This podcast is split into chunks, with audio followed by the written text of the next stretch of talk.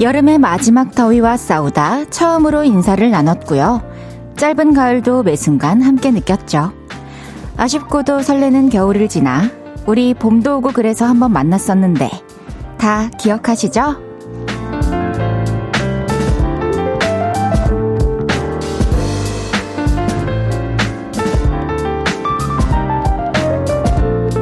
그리고 또다시 여름의 끝자락. 우리가 만난 지 딱 1년이 됐대요. 네 개의 계절을 같이 겪고 나면 서로의 진짜 모습을 비로소 알게 된다던데. 어떠세요? 가을, 겨울, 봄을 거쳐 또 한 번의 여름을 함께하고 있는 저 헤이디. 저녁 때마다 매일 만나는 친구로 괜찮은가요? 볼륨을 높여요. 오늘 한 살이 된 DJ, 저는 헤이즈입니다. 한 살. 8월 22일 화요일 헤이지의 볼륨을 높여요. 헤이지의 해픈 우연으로 시작했습니다. 축하합니다. 축하합니다. 헤이디 한 살을 축하합니다. 빠밤빠밤빰. 와! 라릴라릴라릴라릴라. 이야, 따 난리 났습니다. 아, 헤이디, 진짜 너무너무 축하하고, 우리 요를레이들도 축하하고, 하, 진짜 이렇게 시간이 빨라요. 우리가 만난 날이 돌아왔어요. 너무 신기하네요. 어, 어머, 어머, 어머, 어머, 어머, 뭐지, 이 감정? 그냥 그 1년을 딱 돌아보면은, 진짜 한 해의 마지막 날도 우리 함께 했고, 한 해의 첫날도 함께 했고, 더운 날, 뭐 추운 날 서로 걱정해주고, 비 오는 날 또 우산도 챙겨주고 하면서 이렇게 따뜻하게 지내온 것 같아요. 우리 제작진분들과 또 요를레이 분들을 만나게 돼서 너무 행복했던 1년이었습니다. 감사합니다. 제가 1년 전 오늘을 또 떠올려 보면은 우리 태연 언니께서 첫 번째 게스트로 나와 주셨고 그날도 참 행복했지만 진짜 떨렸던 기억이 있고요. 지금도 사실 떨리네요, 오랜만에. 우리 제작진분들께서 1년 전 오늘의 제 목소리를 준비해 주셨다고 하는데, 한번 들어볼게요. 아! 저도 오늘 여기 새로운 공간을 마련하게 됐습니다. 이 넓은 새 집을 어떤 이야기로 채워가면 좋을까? 그 즐거운 고민에 가슴이 벅찬데요. 앞으로도 쭉 그 행복한 순간들을 함께 지켜봐 어머나, 주셨으면 좋겠습니다. 희말이 하나도 없어. 다들 그래 주실 거죠? 볼륨을 높여요. 저는 가수 헤이즈입니다. 뾰로롱. 어, 이때는 지금 호흡도 많이 불안정하고, 목소리 톤도 안 잡히고, 바들바들 떨고 있는 게 느껴지네요. 제가 여러분들이랑 진짜 많이 친해지고 그동안 많이 편해진 것 같다는 그런 생각이 듭니다. 아. 정말 1년 동안 우리 이렇게 매일매일 함께 해준 요를레이 분들 너무너무 감사합니다. 오늘도 이 파티 함께 즐겨주세요. 최진선님께서 완전 귀요미 헤이디 됐네요. 1년 축하해요. 해주셨습니다. 하, 참, 오늘 사실 우리가 1주년 기념으로 양갈래 머리를 하기로 약속을 했었잖아요. 그래서 하고 왔는데 오늘 처음으로 또 볼륨을 보라로 보시는 분들이 또 제 원래 스타일이 이런 줄 아실까봐 조금 걱정이 되긴 하네요. 양두영님께서 헤이디 헤이디 저도 양갈리 머리 해봤는데 상당히 민망하네요. 헤이디의 민망함을 같이 나눠봅니다 해주셨어요. 어, 남자분이신데도 이렇게 머리를 양갈리로 나눠 보셨나봐요. 감사합니다. 현상원님께서는 오늘 밤은 빙글빙글 1주년 축하드려요. 언제나 따뜻한 헤이디 파이팅 해주셨습니다. 감사합니다, 상원님. 양재근님께서 엄마야 헤이디 오늘 기분 진짜 좋으신 것 같은데요. 목소리가 둥둥 떠다니는 것 같은데 귀여운 말투도 좀 더 들어간 것 같고요. 저도 좋습니다. 1주년 진짜 진짜 많이 많이 축하해요. 축하 축하 해주셨습니다. 기분이 좋아요. 이렇게 1주년을 또 여러분들과 생방송으로 함께 맞이할 수 있어서 행복합니다. 0140님께서 제 친구네요. 장다혜 내보고 실력 많이 죽었다고 디스하더만 맹연습하기 있나 해주셨어요. 리코더.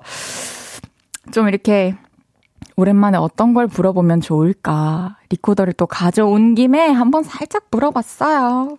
오랜만에 보니까 진짜 쉽지가 않더라고요. 이따가 한번 타이밍 봐서 살짝 불어보도록 하겠습니다. 헤이즈의 볼륨을 높여요. 사연과 신청곡 기다리고 있습니다. 오늘 하루 어땠는지, 한 살이 된 헤이디에게 해주고 싶은 말은 뭔지 전부 다 보내주세요. 샵8910 단문 50원, 장문 100원 들고요. 인터넷 콩과 YK는 무료입니다. 광고 듣고 올게요.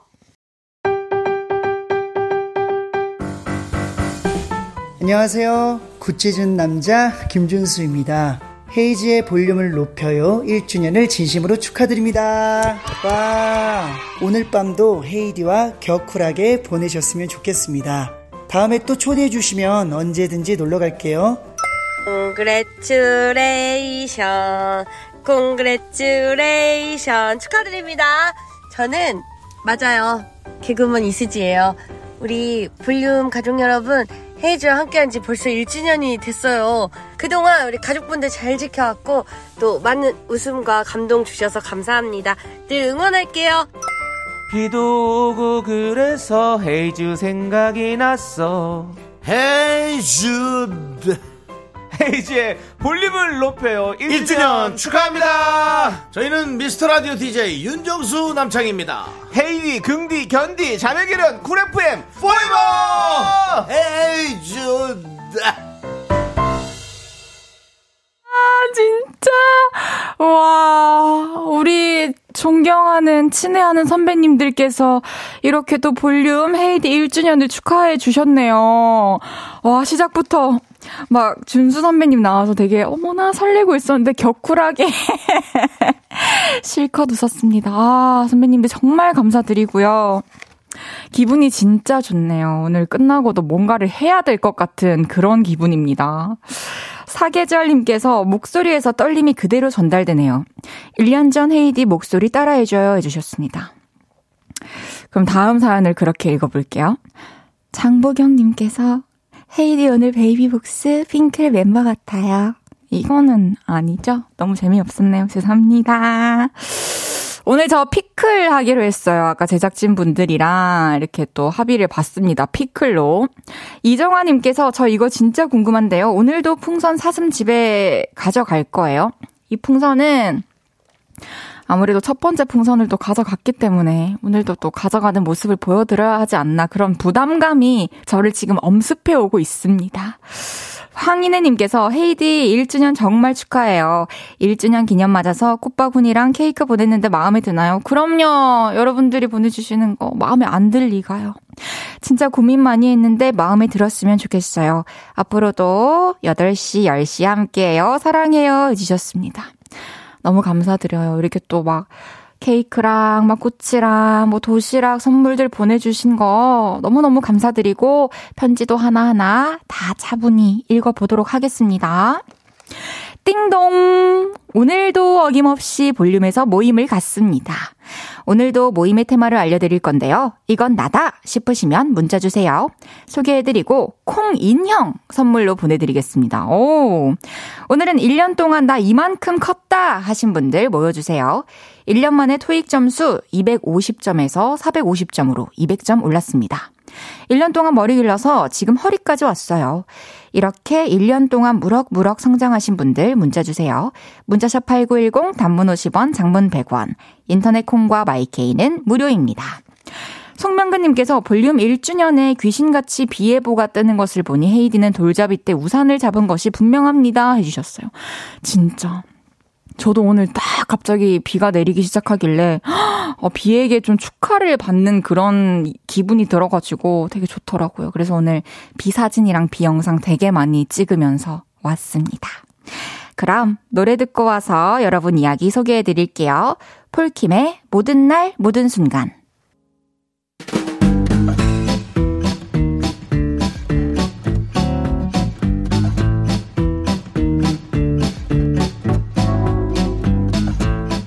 성장하신 분들이 많으시네요. 자 자, 줄 맞춰서 서주세요. 앞으로 나란히.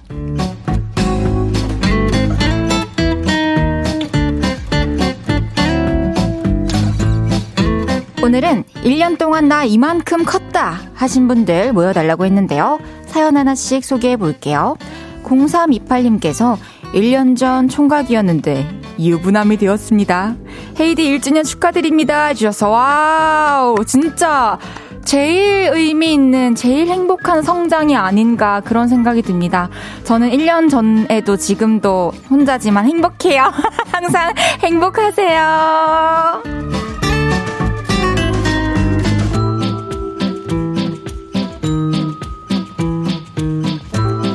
2782님께서 헤이디가 시작할 때 뒤집어서 구르기만 하던 저희 아기, 이제는 19개월이 되어서 점프하며 뜁니다. 1년 길고도 짧네요 해주셨습니다. 맞아요. 1년이라는 시간이 참 길고도 짧아요. 또 앞으로 또 더 많은 말도 하고 또 막 글자도 배우고 하게 될 텐데 그런 모습들도 많이 남겨두시고요. 항상 또 행복하게 건강하게 보내시길 바라겠습니다.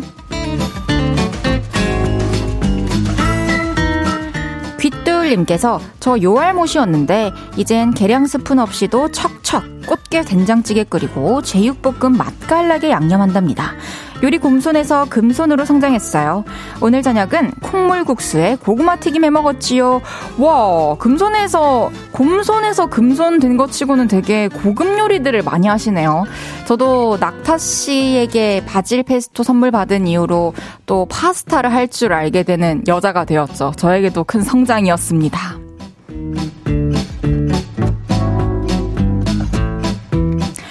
0639님께서 1년 전에는 영어 단어 3개도 못 외웠는데 지금은 100개도 거뜬히 외우는 초6이랍니다. 헤이디는 영어 단어 몇 개 알아요? 갑자기? 저요. 저는 35개.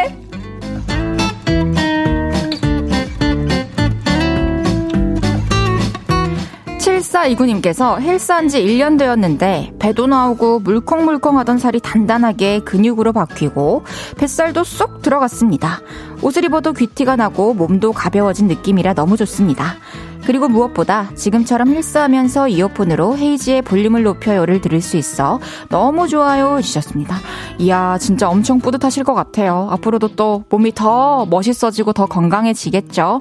항상 응원하고 있겠습니다. 감사합니다.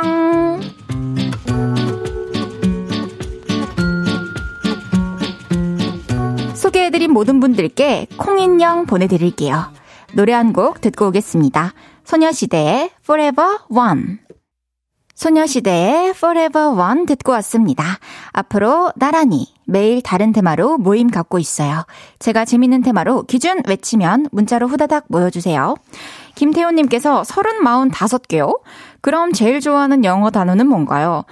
그럼 3045 할게요. 0431님께서 어우 헤이디 너무 이뻐서 며느리 삼고 싶네요. 1주년 축하해요.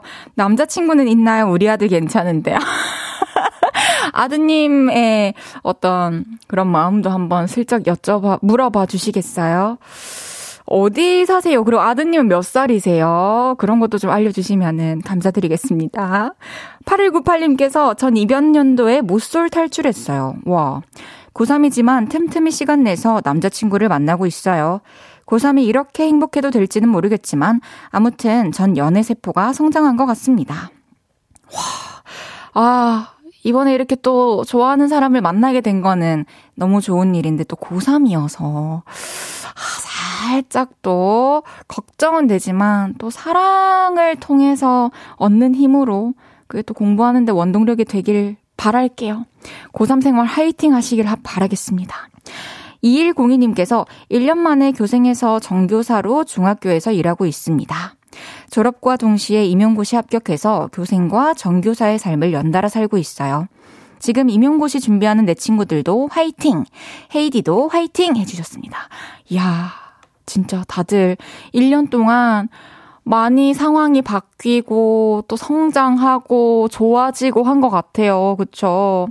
또 준비하고 있는 주변의 친구분들께도 좋은 소식이 있길 바라겠습니다. 항상 화이팅! 4717님께서 김치, 김치는 모두 담글지 몰라서 사 먹었었는데 이제는 한 가지 한 가지 익혀서 열무김치, 배추김치, 깍두기 직접 담궈 먹고 있어요. 김치 만드는 솜씨가 쑥 늘었더니 남편이 제일 좋아하네요 주셨어요.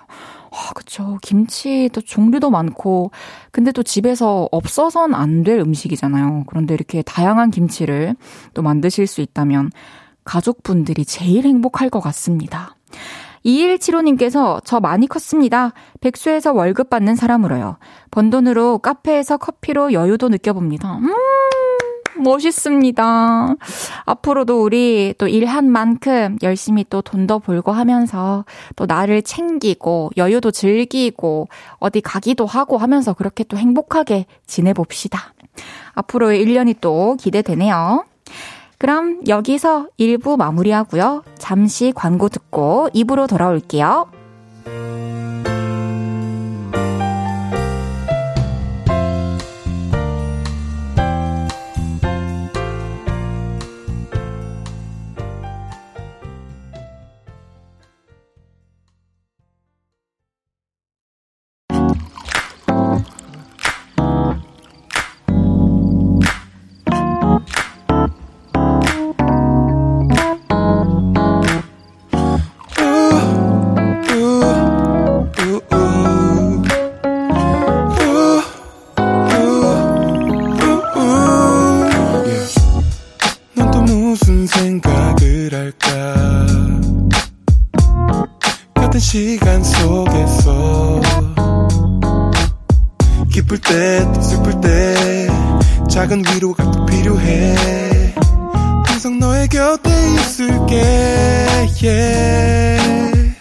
홈페이지에 볼륨을 높여요.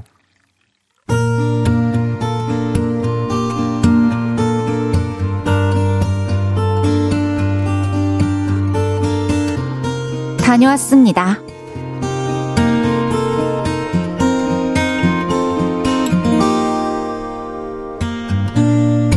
이모, 나랑 공룡놀이 하자요. 한 2년 전까지만 해도 공룡놀이를 참 좋아하던 우리 첫째 조카. 초등학생이 된 이후로는 취향이 완전히 바뀌었습니다. 이모, 우리 발차기 싸움해요. 이모, 너랑 씨름 씨름. 파워풀 앤 에너제틱해졌죠. 그날도 저는 조카와 몸싸움을 하며 놀아주고 있었는데요. 뱃속에 가스가 솔직히 찬 것이 힘 한 번 빡 주면 뻥 하겠더라고요. 그래서 조카를 이불 속에 가두고 뻥튀기 축제를 열어줬습니다. 뻥이요! 우와, 이게 뭐야? 아, 냄새. 와, 나 꺼내줘. 그럴 수 없지요. 어때? 향기롭지? 나오려는 자와 그걸 막는 자의 밀당이 이어졌고 이불 속에서 발버둥을 치던 조카의 외마디 비명이 들렸습니다. 아! 왜 그래? 무슨 일이야? 아, 몰라. 팔이 아파. 안 움직여. 에 보아하니 팔이 빠진 것 같았습니다. 너무 놀랐죠. 그래서 둘째 조카를 형부에게 맡기고 첫째와 응급실에 갔습니다.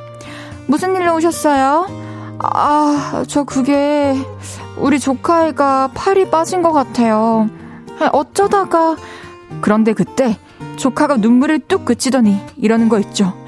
이모가 방구 껴서 그래요. 어찌나 크게 말하던지 응급실에 있던 모든 사람들이 우리를 쳐다봤죠. 기분 탓인지는 모르겠지만 어, 저 여자가 방귀로 애 팔을 뺐대. 아, 방구 힘이 많이 셌나 보네. 이렇게 쑥덕거리는 것 같았죠. 그런데 그 창피함은 응급실에서 끝나지 않았습니다. 엑스레이를 찍으러 가도 우리 이모가 방구 껴서 팔이 빠졌어요. 진료를 보면서도 이모가 방구 끼는 바람에 이렇게 됐어요. 방구 때문이에요. 허허허, 아니, 그게 가능한 일이에요. 아, 이모야가 이불에서 방구 먹였거든요. 그래서 그래요. 아주 신이 났더라고요. 팔은 다행히 멀쩡했고 동네방네 뿡뿡이로 소문이 난 저는 조카를 데리고 돌아왔습니다. 이것도 벌써 몇 주 전 일인데요. 조카는 요즘 누구를 만나기만 하면 무용담처럼 그날의 이야기를 풀어놓는다고 하네요. 우리 이모가요. 이불에서 빵이요. 근데 내가 팔이 빠졌다요. 그래서 응급실에 갔다요. 제가 참 사랑하는 친구지만 한동안 안 보는 게 좋겠습니다. 그리고 다시는 조카에게 저의 꽃향기를 먹이지 않으려 합니다.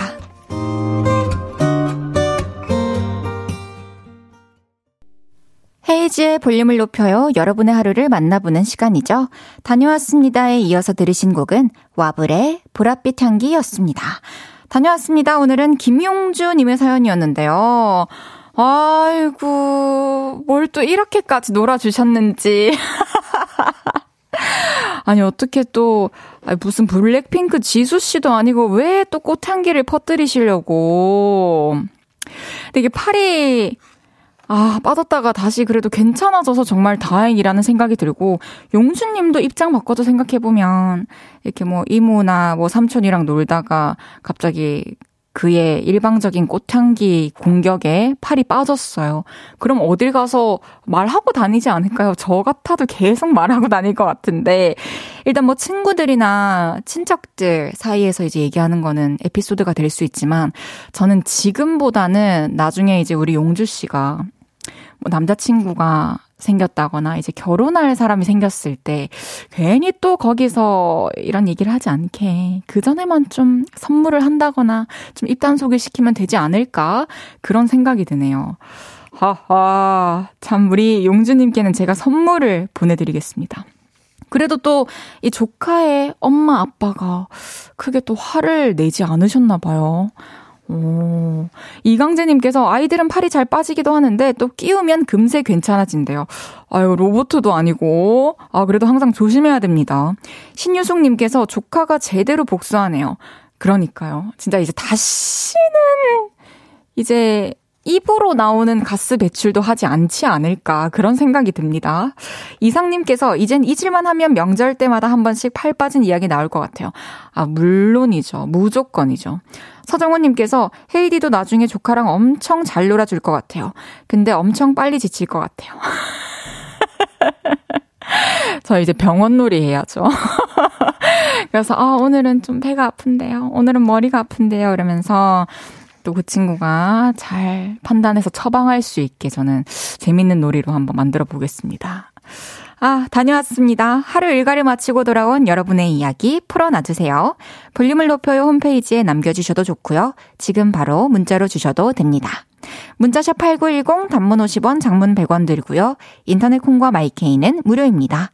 노래 듣고 올게요. 0K 다운의 마이크로폰 0K 다운의 마이크로폰 듣고 왔고요. 8월 22일 헤이디와 요를레이들의 1주년 파티가 열리고 있는 이곳은 헤이즈의 볼륨을 높여요고요. 생방송 보이는 라디오로 함께하고 계세 요를레이 요를레이 요를레이 Have a good time with me 와, 이윤혜님께서 오늘은 특별히 헤이디에 다녀왔습니다. 듣고 싶어요. 오늘의 헤이디 언니의 하루는 어땠나요? 해주셨습니다. 자, 오늘 우체국에 택배 붙이러 갔다가, 그 다음 이제 샵에 가서 양갈래로 묶고 메이크업 받고, 그러고 이렇게 KBS에 왔답니다. 특별했죠. 음, 라디오 간, 온다고 또 오랜만에 샵에 갔으니까. 근데 이제 동생들이 오늘 저희 원장님들이 안 계시고 스텝 동생들이 있었는데 아니 언니 도대체 뭔데 양갈래를 하시는 거예요? 이러면서 누가 양갈래를 하라고 한 거예요? 부터 시작해서 제가 명확히 답할 수 없는 질문들이 너무 많아서 일단 그냥 좀 해달라 위치를 좀 잡아보자 하면서 위치 잡는 데만 한 10분 걸렸던 것 같아요. 참 좋은 추억이에요, 그죠? 2633님께서 제 조카가 헤이즈 이모 1주년 축하한다고 이 사진 선물로 보내주래요. 아, 그래, 너무 고맙구나. 어떻게, 나 낚시라도 하러 라는 거니? 어, 무슨 사연이 담긴 사진일까요? 저게 약간, 뭐 이렇게 배 타는 건가? 어쨌든 너무 고마워요, 우리 조카분. 알겠죠? 이소연님께서 에어로빅 배우는데 맨날 한 박자씩 늦게 눈치껏 따라하다가 이제 한 곡 완곡하며 완춤합니다. 뭐든 1년 꾸준히 하면 안 되는 건 없는 것 같아요. 아이고, 문자가 한 박자 늦었네요. 코너 끝났네요. 아, 아까 그 성장 얘기 한 20분 정도 전에 끝난 것 같아요. 어쨌든 소연님. 또 이렇게 문자 보내주셔서 감사합니다. 앞으로 더 일치월장 해가지고 또 많이 자랑해주시면 좋겠네요. 이준영님께서 보라 보는데 노래 나갈 때마다 헤이디 리코더 맹연습 중이네요. 0240님보다 잘 부를 자신 있나요? 뭔지 모르겠지만 맛보기로 2초만 들려줘요 해주셨어요. 뭐를 들려드려야겠다라는 생각을 하고 있는 건 아니고, 뭐 시키시면 갑자기 해야겠다라는 생각으로 들고 왔는데, 그, 제가, 우리 로고송 제가 만든 거 한번 해볼게요. 시작! 잠깐만, 아니잖아. 어머, 어떡해.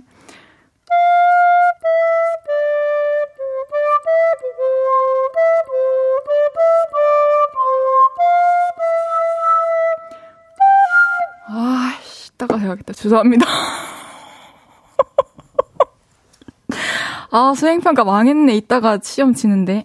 승희 왔다님께서 양갈래 하시고 매니저님 반응은 어땠나요? 해주셨어요. 그냥 진짜 제가 평소대로 집에서 나왔을 때처럼 너무 똑같은 반응이어서 오히려 더 민망했던 거 알죠? 저도 무슨 말을 못하겠고, 이 사람이 무슨 생각을 하고 있는지 전혀 알 수가 없어서, 그냥 그렇게 아무 말 없이 방송국까지 왔습니다. 참. 노래 들을게요. 페이지의 Waves.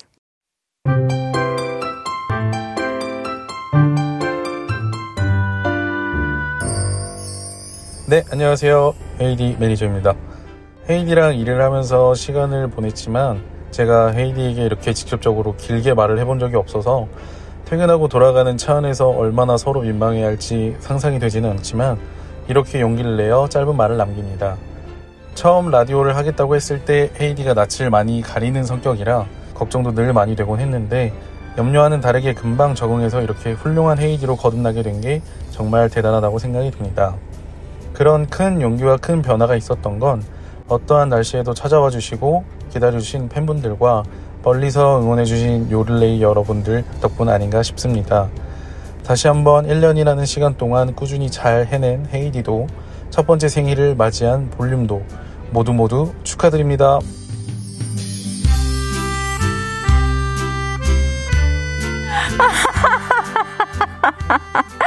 와, 무슨 일이고, 어디 써놓고 이렇게 줄줄 읽었는지 아주. 이야, 정말 감동입니다. 메이저님과 이렇게, 매니저님이 이렇게 긴 얘기를 하시는 걸 제가 처음 들어봐가지고, 감동적이네요. 감사해요. 나, 이따가 진짜 조금 민망하겠다, 그죠? 이 양갈래 머리로 오승준님께서 깜짝 surprise 해주셨어요. 진짜. 깜짝이네요. 이하로님께서 눈물 나겠다 해주셨, 눈물이요? 눈물은 안 나네요. 김혜선님께서, 오, 매니저님. 승희 왔다님께서, 크크크크, 매니저님 목소리 처음 들어본다. 서재용님께서, 울어라, 울어라. 미안해요. 나 생각보다 그렇게 잘 눈물이 많이 안 나요. 이은별님께서 와후 매니저님 목소리 좋아요 해주셨고 7099님께서 양갈래 머리에 무반응이었던 그분인가요 해주셨습니다. 바로 그분입니다. 와, 이 녹음을 언제 하셨을지도 되게 궁금하네요. 최근에 계속 바빴는데. 참, 참, 특별한 날이다. 진짜. 이 음성 파일 나중에 저한테도 좀 써주실 수 있어요? 감사합니다. 잠시 후 3, 4분은 연애 모르겠어요. 윤지성 씨와 함께 하는데 오늘 더욱 더 기대가 되네요. 연애, 짝사랑, 고백, 썸, 이별에 고민 있으신 분들 지금부터 문자 주세요. 문자샵 8910 단문 50원, 장문 100원 들고요. 인터넷 콩과 마이케이는 무료로 이용하실 수 있습니다. 저희가 최선을 다해서 해결해 드릴게요. 그리고 오늘 지성 씨도 1주년 파티룩으로 오신다고 하니까 기대해 주세요. 핑클의 루비 듣고 3부에 만나요.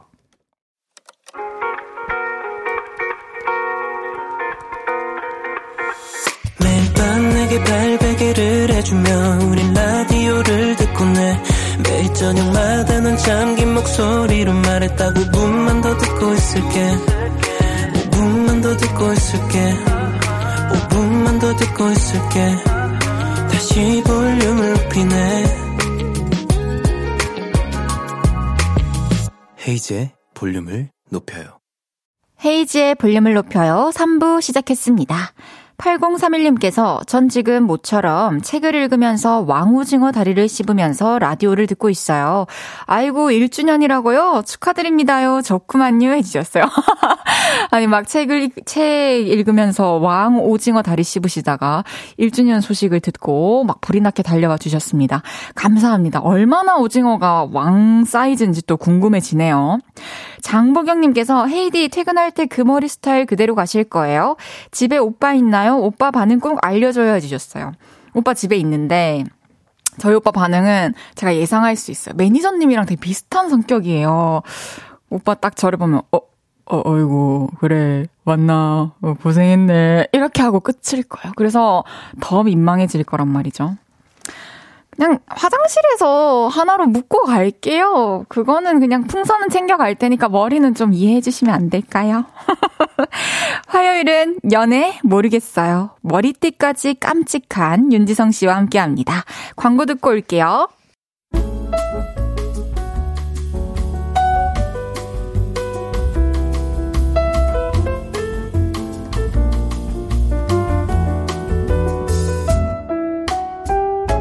요즘 연애는 해요?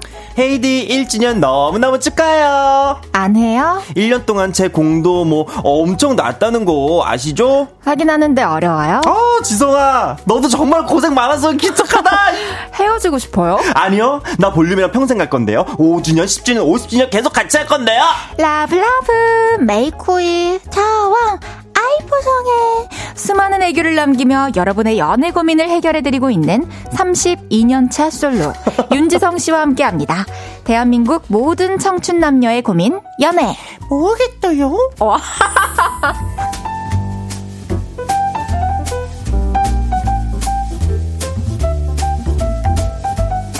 연애 뭐겠다요? 제가 너무나도 좋아하는 제 친구.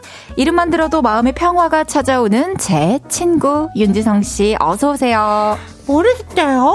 윤지성입니다. 안녕하세요. 이야 우리 지성 씨 오늘 또 네네네. 예쁜 머리띠하고 오셨네요. 그러니까요. 감사해요. 제가 양, 양머리띠, 뭐 양머리 계속 고민을 하고 네. 무엇이 좋을까 했는데 역시 근본. 아 근본. 제가 근본 또 촛불. 예, 예, 예. 이렇게 또 congratulation 촛불로 준비를 했습니다. 아, 너무 감사합니다. 아이, 김선태님께서 지성님 머리부터 발끝까지 hot cutie 해주셨고, 성명근님께서는 윤보송씨, 오늘은 1주년인데 초는 왜 다섯 개나 꽂으셨나요? 해주셨어요. 네, 왜냐면은 보면 알겠지. 제가 방금 멘트 하지 않았습니까? 5주년, 10주년, 그리고 50주년. 아, 이게 이제 한, 이게? 한, 한 개당 10, 10이거든요? 아, 그럼 50주년. 50주년.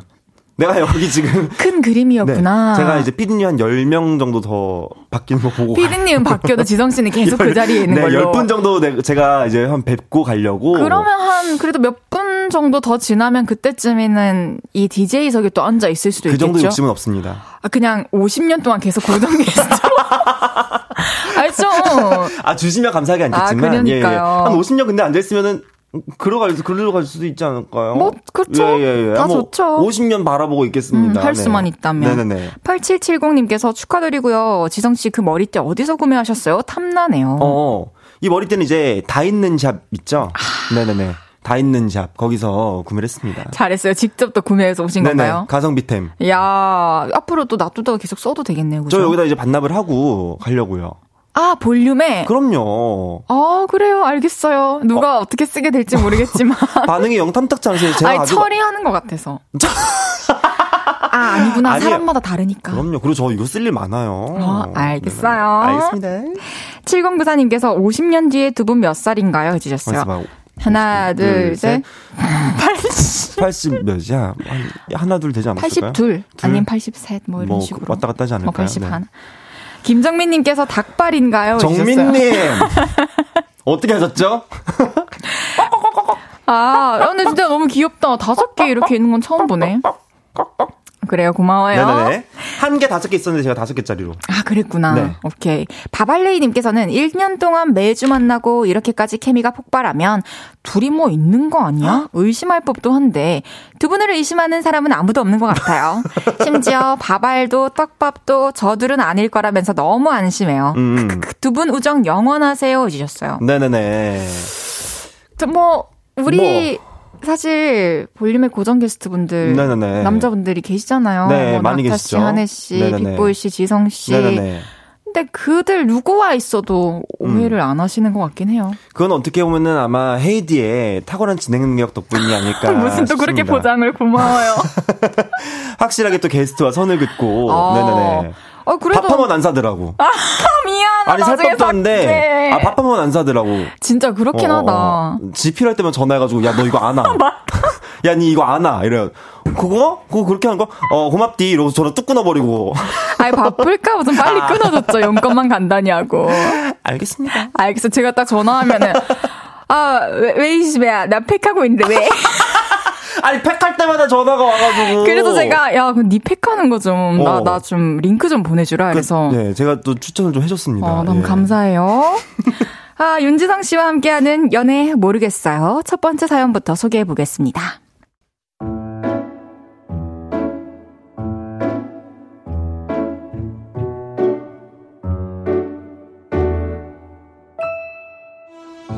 익명을 요청하신 남자분의 사연입니다. 저에겐 사귄 지 1년 넘은 여자친구가 있습니다.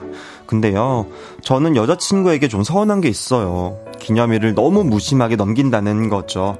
다른 커플들은 여보야, 우리 200일인데 아무것도 안 해? 자기야, 우리 작년 오늘에 소개팅 했는데 기억 안 나?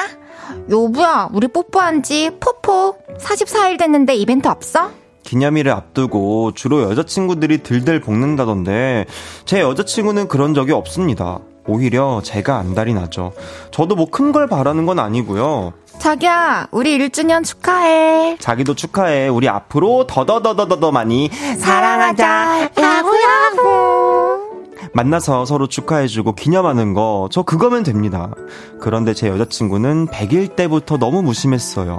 아, 우리가 100일이나 됐어? 아, 근데 어떡하지? 나 오늘 베프 생파야. 그리고 200일에는 아, 이번 주가 우리 200일이야? 아, 근데 어떡하지? 나 친구들이랑 그날 여행 가는데. 그리고 300일에는 주말이면 만나겠는데 평일이잖아. 우리 둘 다 다음날 출근도 해야 하는데 그냥 만났다 치자. 이렇게 얼렁뚱땅 넘어갔습니다. 그래도 1주년 때는 뭔가를 하겠지 기대를 했는데요. 헐, 나 그날 친구 치, 친구 결혼식인데 어쩌지? 그래서 결국 1주년 하고도 3일이 지나서 기념일 식사를 했습니다. 뭐 그렇게라도 챙겼으니 다행이긴 한데요. 기념일 때마다 여자친구에게 가장 중요한 존재가 제가 아니라는 느낌이 자꾸만 듭니다. 그래서 그때마다 너무 서운하고 실망감도 크게 물려오죠. 근데요, 얼마 전에 너튜브 영상을 하나 보다가 이런 말을 들었습니다. 여러분, 그거 아세요? 기념일마다 실망을 더 많이 하는 쪽이 의뢰 연애를 하고 있을 가능성이 높다는 거. 갑들은 기대도 하지 않고 실망도 하지 않아요. 좋으면 좋고 싫으면 싫고 그게 전부예요. 근데 을들은 발 동동거리고 기대하고 실망을 하죠. 여러분 혹시 기념일에 삐치고 화나고 실망하고 그런 적 있으세요? 을의 연애를 하고 계신 겁니다. 그 말을 듣는데 난가? 싶으면서 현타가 왔습니다. 저는 여자친구가 그냥 무심하고 무뚝뚝하다 그 정도로만 생각을 하면서 살아왔는데 그 말을 듣고 나니 제가 을이라는 사실을 애써 외면하고 살았나 그런 생각도 들더군요. 제가 여자친구를 더 많이 사랑하는 건 상관없는데요. 의뢰 연애를 하고 있다는 표현이 저를 너무 괴롭히네요. 이 수렁 속에서 빠져나갈 수 있는 좋은 방법 없을까요? 저는 모르겠어요. 어, 그리고요. 여러분도 다들 기념일에 더 안 달나는 쪽이 을! 약자라고 생각하시나요?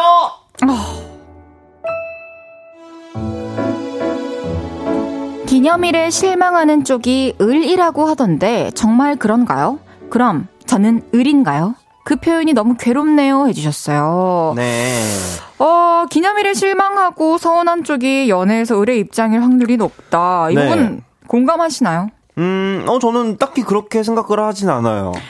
저도 왜냐면 이거는 진짜 지극히 성향 차이에서 비롯되는 게 아닌가 좀, 그죠. 그런 네. 생각이 드는데 어 무심한 편일 수도 있어요. 그런 거에 그렇게 크게 뭔가 그냥 우리가 만나는 그 자체를 되게 좋아하는 거지 뭔가 기념일 챙기고 막 이제 SNS에 사진 올리고 막 이런 거에 맞아. 별로 묻어난 사람이 아닐까. 근데 또 음. 이렇게 남자친구분 입장에서는 아니 계속 이렇게 기념일에 대해서 좀 챙기고 싶어 하고 만나고 싶어 하고 기념을 하고 싶어 하는데 음. 여자친구분 입장에서 한 번이라도 좀 그날 만나서 좋은 시간을 함께 보냈다면 흔쾌히 그쵸? 이렇게까지 서운해하지 않고 인터넷 그 SNS에 그런 자극적인 글 많잖아요. 음. 많아요. 아, 네. 이렇게 남의 연애 이렇게 왈가왈부하면서 막 이거 안 그러면은 막 뭐 이러니 저러니 뭐. 어? 그러니까 이게 내가 마음이 약할 때 보면은 다 내 얘기 같고 맞아요. 막 그렇게 몰입이 된단 말이죠. 맞아요, 근데 맞아요. 그사, 그런 연애도 있는 거고 저런 그렇다고 연애도 있는 거고 내. 연애가 그런 건 아니라 생각하는데 음. 정지혜 님께서는 기념일에 관한 건 두 분이서 룰을 정하는 게 맞는 듯. 그쵸. 맞아요. 그것도 네네네네네. 괜찮을 것 같아요. 이강재님께서 그런데 제가 연애를 못 아니고 안 해봐서 그런지 몰라도 연애를 하면 매일 매일이 기념일 아닌가요? 어, 그쵸. 이렇게 생각할 수도 있는 거죠. 그래, 그래, 그래. 이거 제가 이벤트를 제가 어제 우리 바발들에게 했습니다. 음? 어떤 이벤트요? 그냥 뭐 이벤트라기보다는 저는 매일이 기념일이다. 이런 말을 제가 바발들에게 아~ 했었죠. 아, 갑자기 이렇게 새침해요. 부끄러.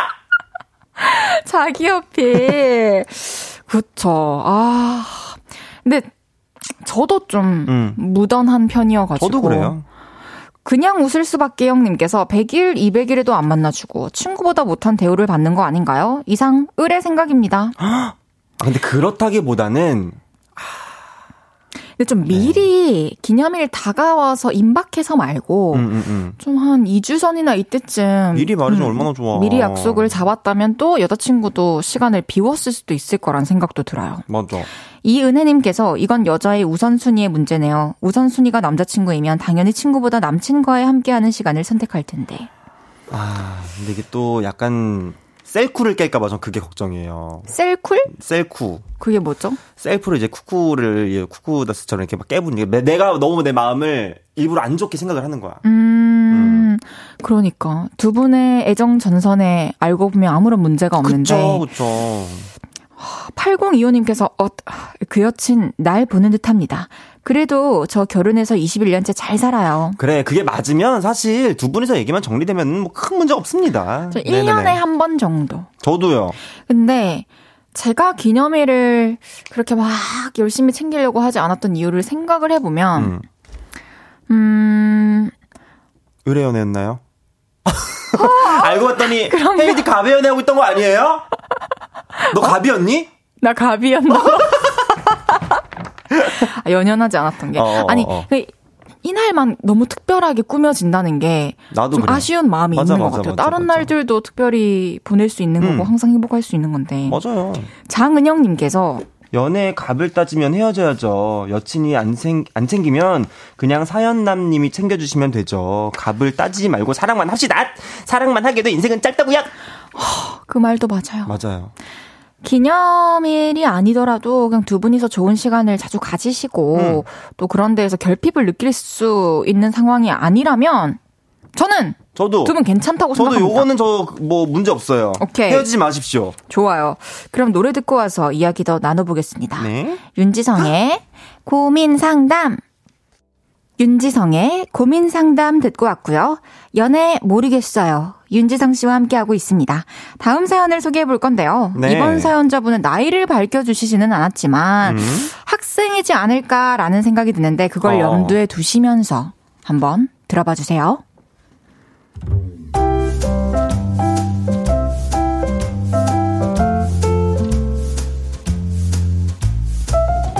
익명을 요청하신 여자분의 사연입니다. 제가 올해 2월부터 약 6개월간 짝사랑한 애가 있어요. 짝사랑하기 전에 한 4년을 알고 지낸 친구인데요. 어느 날 갑자기 좋아지더라고요. 그래서 바로 고백을 했어요. 야, 나 너 좋아해. 알겠어. 좋다 싫다도 아니고 알겠다는 말로 차였어요. 그래서 저는 걔랑 영영 연락을 못하고 지낼 줄 알았는데요. 뭐해? 심심하다. 이렇게 연락이 와서 다시 연락을 하기 시작했어요. 그런데 신기한 건 고백을 한 이후로는 썸모드로 톡을 하게 됐죠. 그리고요, 제가 예전에 어디서 이런 이야기를 들은 적이 있어요. 윤지성 걔는 자기가 좋아하는 사람이랑 사귀고 싶어 한대. 그래서 그 부분으로 제가 엄청 어필을 했는데요. 걔가 넌 친구 이상은 아니야. 이래가지고 저는 상처를 받았고 대판 싸우기까지 했어요. 하지만 저는 그 애를 좋아하는 마음이 남아 있어서 내가 잘못했어. 다시 잘 지내자. 이렇게 연락을 했어요. 근데요, 톡을 읽고도 답을 안 하더라고요. 그런데요, 일주일 뒤에 이렇게 톡이 왔어요. 너 이제 나 안 안 좋아하지? 그래서 저는 있는 그대로를 말했어요.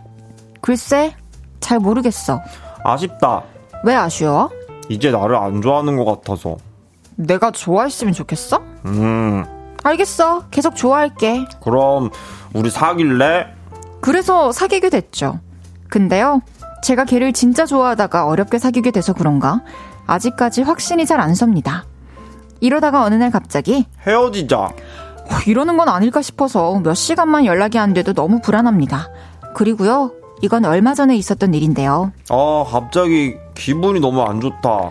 저랑 톡을 하다가 갑자기 기분이 안 좋다고 하더니 답장을 안 하기 시작했어요. 왜 그러냐고 물어봤는데 대답도 안 하고 읽지도 않더라고요. 그런데요. 건너 건너 들었는데요. 다른 애들이랑은 전부 다 연락을 하고 있대요. 그리고 저랑 사귀기 전에 짝사랑하던 여자애랑도 연락을 하고 있대요. 저랑만 안 하나 봐요. 얘가 갑자기 왜 이러는 걸까요? 저를 아직 좋아하냐고 물어봐야 할까요? 정말 모르겠어요.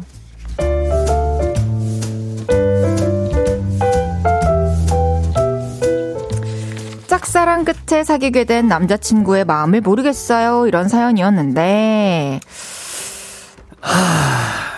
몇 살이실지 일단 되게 궁금해져요. 네네네. 만약에 우리가 그냥 딱 잘라 말해 드려도 될 것 같은데. 예, 예, 예.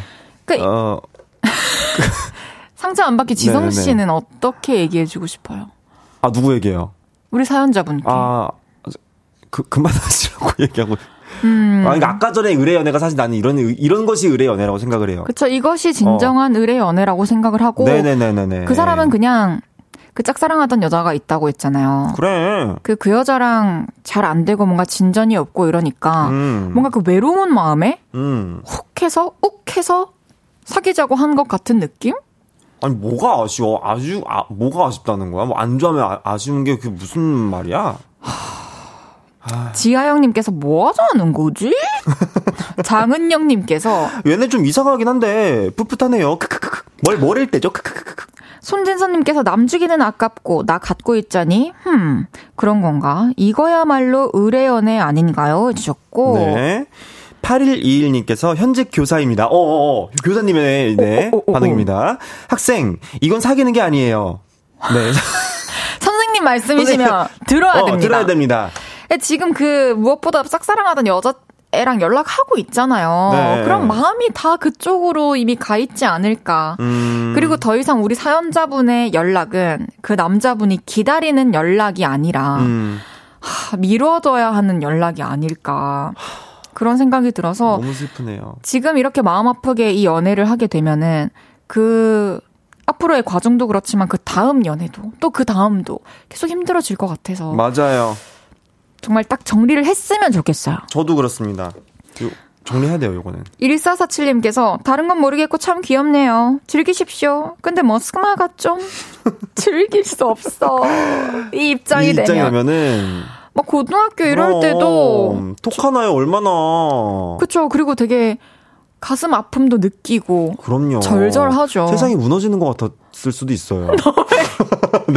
못 네? 느껴봤으면서 갑자기 그- 그러니까. 경험한 것처럼 말투를. 그러니까 상상의 그거에서 지금 말, 말을 하는 거예요. 세상이 음. 무너지는 것 같았을 수도 있다는 말을, 말을 하고 싶었던. 오케이. 승희 왔다 님께서 네. 어, 크크크크크. 아, 제발 초등학생 이상은 아니라고 해 줘. 이상일 것 같은데요. 뭔가 저가 봐도 한 고등학생 정도? 고등학생. 중학생? 음. 음. 김혜선님께서 별로다 남자. 얘는 앞으로 커도 별로일 듯. 그러니까 어릴 때부터 지금 이런 식으로 연애를 하고 있다면. 그쵸. 어, 보입니다. 그, 보여요. 그러니까 이런 게 진정한 그 어장 아닙니까? 어장이죠. 연락하면서 내 옆에 묶어두고 너 이제 나 안 좋아하지? 이러고 있고. 그럼, 아쉽다. 너가 나안 좋아한다고 하니까 너무 아쉽다. 정말 어이없다, 그쵸? 네. 3647님께서 사연자님도 다 알고 있는데 위로받고 싶어서 사연 쓴 것 같아요. 사연자님이 더 소중해요. 그래. 그러니까. 봐봐요. 우리 사연자님, 이 얘기를 가장 친한 친구 또는 어머니, 아버지께 들려 드릴 수 있나요? 들려 드릴 수 없겠죠? 네. 그럼 아닌 거야. 어. 나에게 이게 비밀이라면 어. 그이 남자에 대해서 자꾸 포장을 해줘야 되고 속여야 된다면 맞아요. 난 그건 진짜 건강한 연애라가 아니라 생각해요. 그래요. 0416님께서 사연 잘 듣고 있습니다. 저는 운윤초 3학년 준우예요. 같은 반 친구가 저한테 고백을 했는데 사귈까요 말까요? 힐링이다. 한번 사귀어 보는 어. 거 어때요? 그래 준우 씨. 지금 고민이 된다는 거면은 나쁘지 않다라는 건데 또 그 친구랑 같이 나중에 언제 먹으라고 네. 또 우리 아 보내주세요. 음, 햄버거 하나 보내주세요. 햄버거 세트 보내드릴게요. 멋지게 또 같이 데이트하면서 네네네. 햄버거 먹으면 좋겠네요. 어, 어쨌든 우리 사연자님 그래 나는 이거 근데 난 솔직히 살- 솔직히 좀 죄송하지만 사연자분께서 그만했으면 좋겠어요. 지켜볼 음. 필요가 없습니다. 그리고 사연자님 기억하세요. 사연자님은 누군가에게 첫사랑이라고요. 오 내가 모르는 거지만 사연자분도 누군가에겐 분명히 첫사랑이에요. 어, 알겠어. 그런 사람 만나라고요. 이상한 사람 만나지 말고. 진짜. 3부 마무리하고요. 광고 듣고 뽀송지와 다시 오겠습니다.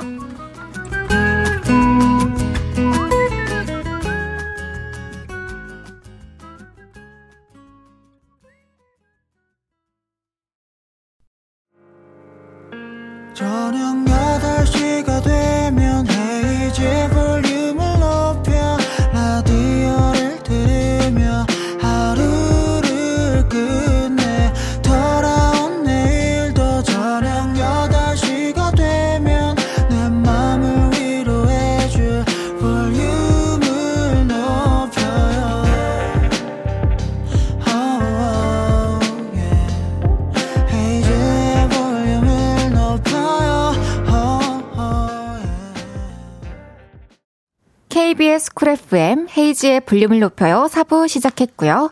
연애 이야기에 같이 고민해보는 코너 연애 모르겠어요. 아이 뽀송해 뽀송의 윤지성 씨와 함께하고 있습니다. 계속해서 다음 사연 소개해볼까요?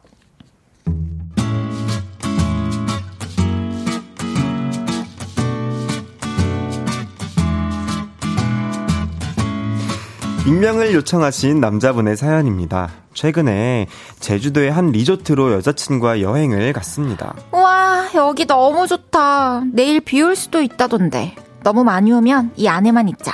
그것도 너무 좋을 것 같아. 들뜬 마음으로 체크인을 하고 키를 받아서 엘리베이터 엘리베이터를 기다리고 있었는데요. 엘베 문이 열리고 저는 익숙한 얼굴을 보게 됐습니다. 바로 전 여친 낙순이. 우린 얼음이 된 상태로 쓱 지나쳐 갔죠. 그리고 그날 밤 낙순이에게 톡이 왔습니다. 오랜만이네. 잘 지냈어? 한번 보고 싶었는데 여기서 보내. 잘 지냈어? 친구들이랑 여행 온 거야? 응. 회사 친구들이랑. 넌 여자친구랑 온 거야? 어. 그렇구나. 그럼 우리 잠깐도 볼 수 없는 거지? 답을 못 하겠더라고요. 결국 그 상태로 다음 날이 됐는데요. 비가 엄청 왔습니다. 자기야, 우리 오늘 나가지 말고 안에서 놀자. 여자친구의 말에 그러자고 했죠. 근데 그러고 나니 자꾸만 낙순이의 이 말이 생각이 났습니다. 그럼 우리 잠깐도 볼 수 없는 거지? 그래서 저는 뒤늦게 답을 했죠. 낙순아, 이따 3시쯤 잠깐 볼래? 그리고 여자친구에겐 이렇게 말했습니다. 어, 자, 자기야, 우, 우, 리 어제 입었던 옷, 그, 세, 세, 세탁할래? 그 지하에 세탁실이던데? 아, 귀찮아. 자기 혼자 갔다 와. 으이그, 알겠어, 알겠어. 그럼 이따가 3시쯤에 갔다 올게. 그리고 우린 세탁실에서 꽤 오랜 시간 이야기를 나눴습니다. 그런데 세탁이 끝나갈 때쯤 그녀가 물었습니다. 여자친구랑은 어때? 아, 둘이 좋아? 어. 아, 아니야, 아니야. 아, 안 물어볼래. 아, 안 궁금해. 말해주지 마. 아, 근데 나는 안 되는 거지? 다시. 갑작스런 질문에 말문이 막히더군요. 사실 우리가 헤어졌던 2년 전 저는 정말 힘들었습니다. 낙순이가 어느 날 갑자기 이런 말을 했었거든요. 난 회사 일도 잘하면서 연애까지 잘할 자신이 없어. 근데 지금은 일에만 집중하는 게 맞는 것 같아. 헤어지잔 말이었죠. 근데요, 헤어지던 그때보다 얼마 전 세탁실의 그 대화가 저를 더 힘들게 하고 있네요. 낙순이에게 그날 저는 나 여자친구 많이 좋아해. 이렇게 말을 하고 돌아. 왜 이렇게 격앙돼? 이렇게 말을 하고 돌아서긴 했는데요. 사실 너무 심란합니다. 그리고 설상가상으로 낙순이에게 계속 연락이 옵니다. 우리 밥 한 번 먹자. 성수동 거기. 또 한 번 같이 가고 싶어. 제가 언젠간 결국 한 번은 나갈 것 같은데 어떤 마음으로 나가야 흔들리지 않을까요? 근데요, 제주도에서 우연히 마주친 건 혹시 하늘의 뜻일 까요? 저는 모르겠어요.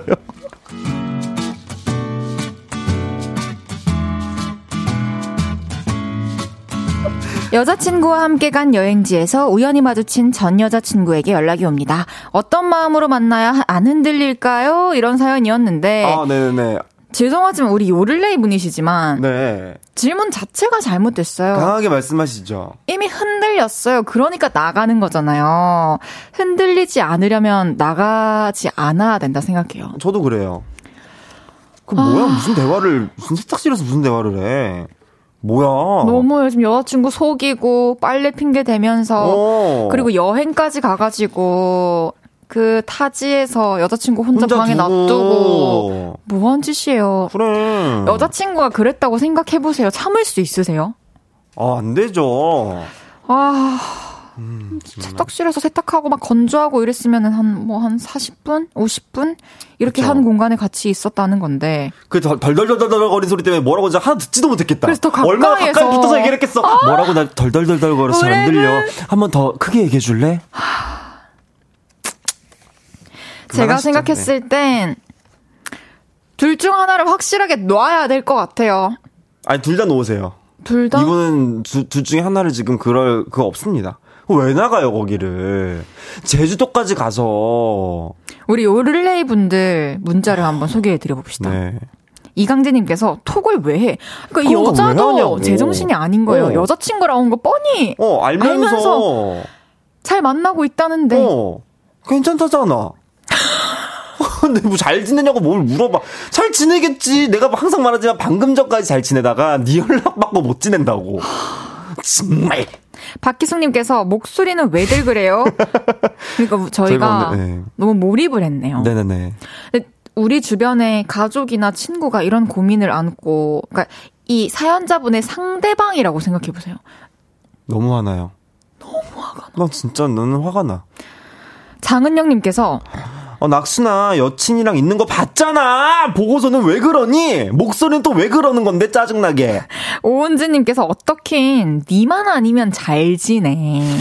장원성님께서 하여간 있는 것들이 더함. 진짜. 그래. 왜 있으면서. 가만히 있, 있는 거 잘 챙기세요. 손진선님께서 뭔 말도 안 되는 소리를 안 나가셔야죠. 사연이 열통 터지니까 여의도에 폭우가 내리네요. 시원해져라! 하늘도 노한 듯! 어. 좀 전에 리코더 신도 분노해서 떨어진 거 들으셨죠? 네네네네. 사연 마지막쯤에. 지금 약간 밤비도 계속 흔들리고 있어요. 기분이 많이 안 좋아 보여요, 지금. 네. 정말. 이하로님께서 아마 제주도에서 만난 것도 운명이라고 생각했을 듯 요? 알아? 그렇다네? 이봐라, 이봐. 어. 그렇게 둘이 만날 운명이었으면 왜 헤어졌을까? 그래요. 어, 지금쯤 설마, 결혼해서 행복하게 살 수도 있었을 텐데. 설마 그럴 수도 있어. 우리가 그때 헤어진 건 시련을 준 거라고 생각을 할 수도 있어. 하늘이 시, 시련을 준 거라. 그, 그만할까요? 아니요, 아니요. 쉽지 않아요. 정말 그만하십시오. 음, 그만했으면 좋겠습니다. 어, 그만하세요. 저희는 할 말 다 한 것 같습니다. 네네네. 그럼 노, 리코더 좀 불고 올게요. 노래 한 곡 들으면서. 그러시죠. 쿠기 이하이의 Alone. 듣고 왔습니다. 윤지성 씨와 함께하고 있는 연애 모르겠어요. 짧은 고민 사연들도 한번 소개해 보겠습니다. 이지은님의 사연입니다. 남사친이 스위스에 혼자 여행을 갔는데요. 하루 종일 저에게 스위스 풍경 사진을 보냅니다. 치즈빵 먹는 사진, 퐁듀 먹는 사진 등등. 하루에 최소 20장은 보냅니다. 왜 이러는 걸까요? 그리고 자기 셀카를 윙크하는 모습도 보냄. 뭐지? 해주셨어요. 이거는 뭐, 어, 뭐 관심 있는 거 네, 아니에요? 그쵸. 남사친이 아니죠. 그냥 둘이서 이렇게 하루 종일 사진을 주고받으면서 대화를 이어간다는 건 전 썸이라고 생각을 해요. 그쵸. 용건만 간단히 해야죠. 그 지성 씨도 그렇게 생각하시나요? 그럼요. 그럼 이 두 분은 완전 그린라이트 인정? 그린라이트. 이게 내가 봤, 제가 봤을 때는 스위스에 같이 가자는 거예요. 오. 우리 알프스 산맥 같은 거 보면서. 거기 있는 게 맞나요? 약간 이런 이 지금 세계사에 좀 약해가지고. 아, 아, 아, 맞죠? 아, 맞냐고 물어보신 거예요? 아, 네네네. 맞죠, 맞죠, 아, 맞죠. 맞아요? 네. 아, 네네, 다행이네요. 맞겠지? 나 스위스가 몰라. 아니, 아니 말고. 아, 맞아요? 그러니까요. 어, 로키 산맥 그쪽 맞나요? 몰라요. 죄송해요. 우리 어, 어, 근데 지윤님이 어, 네. 문자로 보내주셨어요. 남사친이 고양이를 입양했는데 그 고양이 이름이 제 이름인 거예요. 아, 뭐야. 나 알면서 자랑하신다. 그러면서 매일 너무나 그 고양이를 다정하고 사랑스럽게 불러요. 그 목소리 들으면 제 마음도 심쿵. 이거 뭐죠? 하나, 둘, 셋. 사랑입니다. 사랑입니다. 네, 지은님, 그리고 여, 여기는 그, 자, 자랑을 하면 요를레이 분들이 썽이 많이 나셔서. 아, 네, 보내주세요. 더 많이 보내, 여, 내가 볼때 지은님, 조만간 연애 모르겠어요. 사연을 아마 보내실 것 같아요. 진짜. 음. 어, 아마 잘 진행이 되고, 이거 뭘까요? 저희 이번에 100일 됐는데, 라면서 사연을 보내주시지 않을까요? 그러게요. 6303님께서 네. 얼마 전에 퇴근길에 비가 조금 와서 맞고 가려는데 네. 회사 후배가 우산을 씌워준 데서 정류장까지 같이 우산을 쓰고 갔어요. 네. 그런데 후배가 기다리는 버스가 먼저 와서 우산을 저에게 주고 가버렸어요. 어. 다음날 고마워서 우산이랑 커피를 건넸는데 선배님 커피 말고 밥 사주세요. 이러네요. 그냥 하는 말이겠죠. 설마 저한테 마음이 있는 걸까요? 지성님 남자 후배의 마음을 알려주세요. 괜히 저 혼자 오버하나 싶어서요. 아 제가 드디어 나설 때가 됐군요. 그럼 해봅시다. 어 지성아 어, 네, 선배. 비가 오네. 네. 비, 지금 밖에 비 많이 오잖아. 네네네. 너 이거 자 어, 감사합니다. 우산 쓰고 가. 네, 다음날. 저, 어. 여, 여기 있습니다, 선배님. 어, 고마워. 네. 다음에 밥 사줄게. 아, 아니요, 잘 선배님. 된 밥. 말고 커피 사주세요. 아니, 아니, 이거 아니잖아. 우리는 안 된다. 우리는 아니야, 이거 아니야, 안 된다. 우리는 그냥 어, 하지 말자. 우리는 어, 계속 레드 어, 라이트예요. 그래, 그래, 그래. 어. 야, 안 되겠네요. 여튼. 저희가 소화 못 하는 거 네. 보니까 두 분은 진짜 아. 어, 사랑 중인 것 같아요. 네네네. 안 되는 것 같고. 근데 이거는 제가 봤을 때는 맞아요. 음, 맞는 것 같습니다. 저도. 근데 이럴 때 이제, 이럴 때 중요한 게, 이럴 때 이제 한 끗 차이로 이제 이거를 더 진전을 하냐 마냐거든요. 어, 어떡해요? 그냥 정말 갑자기 막 꼼장어집 가가지고 꼼장을 먹어버리면 이러면 또 이제 안 되는 거야. 어. 내가 평소에 이제 살짝 SNS를 보면서 이 친구가 뭐 어떤 음식류를 좋아하는지 먼저 딱 설치를 하고, 어, 우리 그거 먹으러 갈래요? 이렇게 딱 얘기를 하면은, 어, 저 선배님 그거 좋아해요. 이렇게 말할 수도 있는 거고. 그쵸. 메뉴 선정에도 조금은 좀 신경을 써 보시는 게 어떤가. 탐색을 해야 됩니다. 이게 지피지기면 백전백승. 상대를 알아야 이제 승리를 할 수 있다. 오케이. 네네네. 아, 좋겠네요. 사연 더 보내주세요. 어떻게 됐는지. 사연 하나 마지막으로 소개해 보겠습니다. 네. 익명을 요청하신 여자분인데요. 네. 평소 직원들에게 친절하지도 않고요. 먼저 인사를 하지도 않는 직원이 한 명 있습니다. 저만 보면 자리에서 벌떡 일어나서 인사를 하고요. 웃으며 반겨줍니다. 다른 직원들 말로는 그렇게 대하는 사람이 저뿐이라고 하는데 그 말을 들으면 들을수록 뭐지? 이런 생각이 들어요. 뭘까요? 뭔가 평소에 특별히 어. 잘 해줘서 잘해주는 고마운 상사라서 고마운 동료라서가 아니라면 음. 마음을 표현하는 걸 수도 있는 건가요? 저 아니면은 근데 진짜 그런 걸 수도 있어요. 약간 벌떡 일어나가지고 그냥 약간? 놀리듯이 놀, 놀리듯이. 놀리듯이? 아, 아이, 안녕하세요. 에이, 근데 그런 거였으면 또 주변 분들이 또 이렇게 얘기 안 해주시지 않았을까요? 제가 봤을 때는 사실 근데 이렇게 짧은 사연들이 오는 거 보면은 네. 항상 사연자분들이 한 발자국만 뒤에 있으면 그 답이 보입니다. 오. 분명히 사연자분께서 익명을 요청하신 여자분께서 한 발자국만 떨어져서 한번 보시면 저를 대하는 그 느낌과 다른 사람들을 대할 때 그 느낌이 다르다는 것을 착각인가? 라고 생각이 들면 그건 상대방이 무, 무언가를 전 준 거라고 생각을 해요. 어, 여지를. 여지를. 오.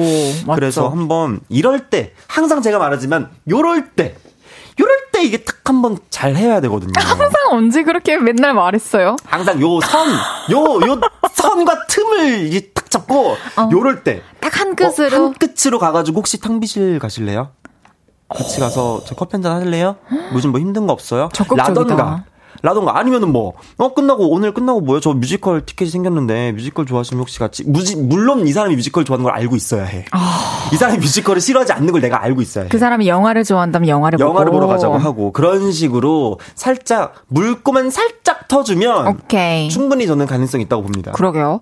박은하님께서는 사회생활 잘하는 직원? 에이, 그러면 아이. 모든 사람들에게 열심히 아니, 아니, 인사했겠죠. 장은영님께서 무서워서 그러는 거 아닐까요? 아니 아니 아니야. 내가 에이. 봤을 때 난, 내, 그쵸. 내가 봤을 때는 요거는 분명히 어, 마음이 조금은 있다.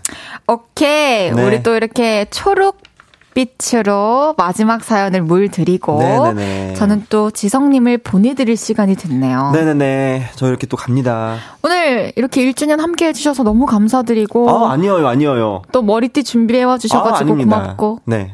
항상 고마워요. 불러줘서 감사하고 저 항상 열심히 할 테니까 우리 요렐레이 분들도 재밌는 사연 많이 많이 보내주세요. 기다리고 있을게요. 저는 지성님 보내드리면서 지효의 룸 듣고 오겠습니다. 안녕. 안녕히 가세요.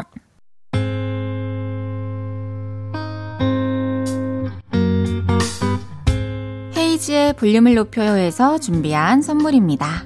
사무용 가구 수컴퍼니에서 통풍이 되는 체이드 의자 에브리바디 엑센코리아에서 배럴백 블루투스 스피커 연예인 안경 전문 브랜드 버킷리스트에서 세련된 안경. 아름다움을 만드는 오엘라 주얼리에서 주얼리 세트. 톡톡톡 예뻐지는 톡스앤필에서 썬블록. 아름다운 비주얼 아비주에서 뷰티 상품권. 천연 화장품 봉프레에서 모바일 상품권. 아름다움을 만드는 우신 화장품에서 엔드뷰티 온라인 상품권. 160년 전통의 마루코메에서 콩고기와 미소 된장 세트. 반려동물 영양제 38.5에서 고양이 면역 영양제 초유 한 스푼을 드립니다.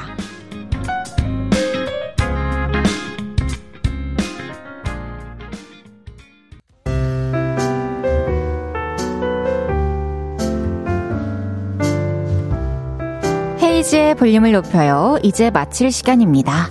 박진경님께서 항상 운전 중이라 듣기만 하다가 오늘은 1주년이라 잠깐 차 세우고 글 보내요. 항상 헤이디 덕분에 야근 후에도 웃으면서 퇴근하고 있습니다. 헤이디 덕분에 저까지 좋은 사람이 되고 싶어져요. 고마워요. 해주셨어요. 오, 진짜 감동적인 말이에요. 나까지 좋은 사람이 되고 싶어진다? 저도 지금 그런 기분이 드네요. 요를레이 분들이 저한테는 그런 생각을 들게 해주는 분들입니다. 집에 조심해서 들어가시길 바랄게요. 감사해요. 천님께서 헤이디 집에 가는 길이 어색하겠어요. 매니저님이랑 아까 그 축하 멘트 같이 들으면서 가요. 매니저님 반응 궁금해요. 해주셨습니다. 아 실컷 놀릴 거 생겼네요. 아주 재밌습니다. 내일은 주문할게요. 저의 찐텐을 보여주게 되는 절친 한혜 씨와 함께합니다. 베이빌론의 비는 내리고 음악은 흐르고 들으면서 인사드릴게요. 볼륨을 높여요. 지금까지 헤이지였습니다. 여러분, 사랑합니다.